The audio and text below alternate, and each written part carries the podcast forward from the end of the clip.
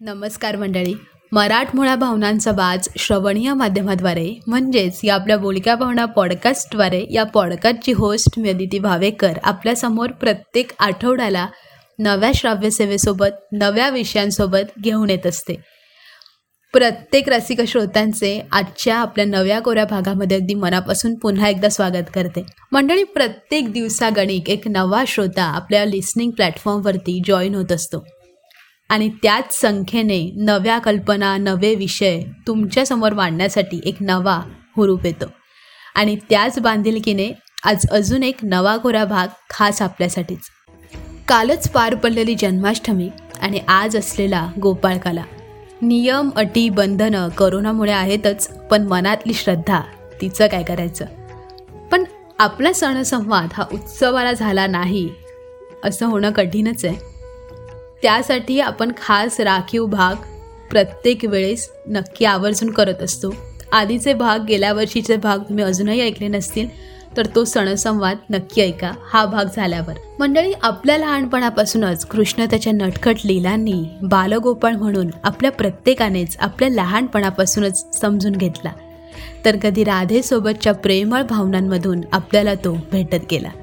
महाभारतातील अर्जुनाचा सारथी भगवद्गीतेतून कधी आपल्याला उमगू लागला. कृष्णाय वसुदेवाय हरये परमात्मने नमहा प्रणत गोविंदाय नमहा खरं तर भारतीय तत्वानुसार कृष्ण जीवन हा एक अद्भुत असा चमत्कारच आहे. आपल्या मनुष्य जन्माची क्षणभंगुरता व मानवता ही आपल्याला योगेश्वर श्रीकृष्ण व्यक्तिमत्वातून पदोपदी आणि दिशादर्शक ठरते. पण तुम्हाला कधी प्रश्न पडलाय का? या पाच हजार वर्षापासून चालत आलेल्या किंवा आपण ऐकत असलेल्या चमत्कारांचा देव राधा चमत्कार गोप गौडणी उपदेश हा एवढाच घटनाक्रम असेल का? किंवा हा एवढाच वासुदेव मर्यादित असेल का? याचं उत्तर आपल्याला मराठी साहित्यातील कादंबरीकार शिवाजी सावंत यांनी अंतरंगाचा वेध घेणारा अजरामर प्रवास आपल्या लेखणीतून प्रत्येक वयोगटासाठीच आणि आयुष्याच्या प्रत्येक टप्प्यावर कसा महत्त्वपूर्ण आहे हे मांडलंय त्यांच्या अजरामर कादंबरीमधून. कादंबरीचं नाव आहे युगंधर. श्रीकृष्णाचे चमत्कार आपण नेहमीच ऐकलेत लहानपणापासून बघितलेत. पण ते वगळून श्रीकृष्ण दाखविणे हाच युगंधर मागचा प्रमुख हेतू आहे. युगंधर कादंबरीचा प्रारंभ सुरू होतो तो एका अंतापासून. नंतर पुन्हा आपल्याला ही पानं फ्लॅशबॅकमध्ये घेऊन जातात.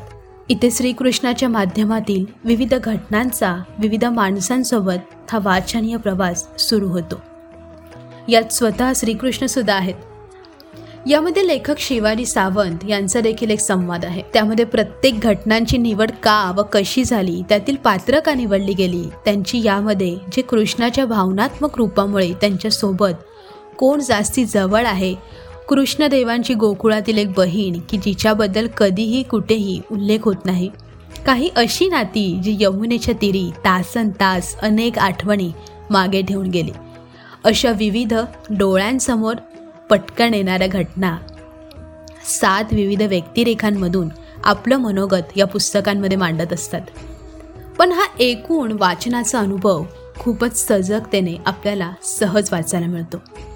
कधी कृष्ण रुक्मिणी द्रौपदी अर्जुन कृष्ण सारथी दारुक सत्यकी आणि उद्धव. हे असे सात नऊशे अठ्ठ्याहत्तर पानांमध्ये साठवलेले श्रीकृष्णाच्या आयुष्यातील महत्त्वपूर्ण व्यक्तिरेखा. कृष्णाच्या जीवनातील मानवी आयुष्याचा भावपूर्ण सोहळा माणूस म्हणून नक्कीच एकदा तरी वाचावा. मी स्वतः ही कादंबरी दोन वर्षापूर्वी वाचली होती. आणि त्यातूनच ह्या एकूण कादंबरीचा छोटासा सारांश देण्याचा आज मी प्रयत्न केला आहे या आपल्या आजच्या भागामधून. मंडळी एकदा ही कादंबरी वाचून काढावी आणि आपलं मन भरावं अशी ही नक्कीच कादंबरी नाही आहे आयुष्याच्या प्रत्येक वयोगटामध्ये अनेकदा दोनदा तीनदा ही कादंबरी वाचनामध्ये येतच राहते आणि त्याच्यातून अनुभव आपल्या गाठीशी आपसुकच येतात.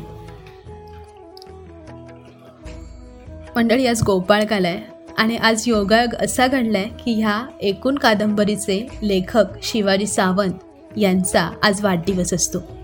आज ते आपल्यात नाही आहेत पण युगंधर मृत्युंजय छावा या अशा अजरामर कादंबरीकार घडवणाऱ्यांचा हा सुंदर योगायोग मला आज आपल्या पॉडकास्टमधून मांडता आला याहून दुसरं सुंदर काय ते? मंडळी कधीही कादंबरी वाचण्यात आली किंवा वाचायला मिळाली तर नक्की वाचा आणि आपला अनुभव हे वाचताना कसा होता हे नक्की कळवा. मंडळी कधीही कुठेही बोलक्या भावना पॉडकास्ट ऐकण्यासाठी आपले स्ट्रीमिंग प्लॅटफॉर्म्स आहेत रेडिओ ब्रेकर स्पॉटीफाय अँकर गुगल पॉडकास्ट आणि कुकू एफ एम नव्या भावनांची शिदोरी मी लवकरच तुमच्यासाठी घेऊन येते. तोपर्यंत आधीचे न ऐकलेले भाग नक्की ऐका आपला अभिप्राय कळवायला विसरू नका.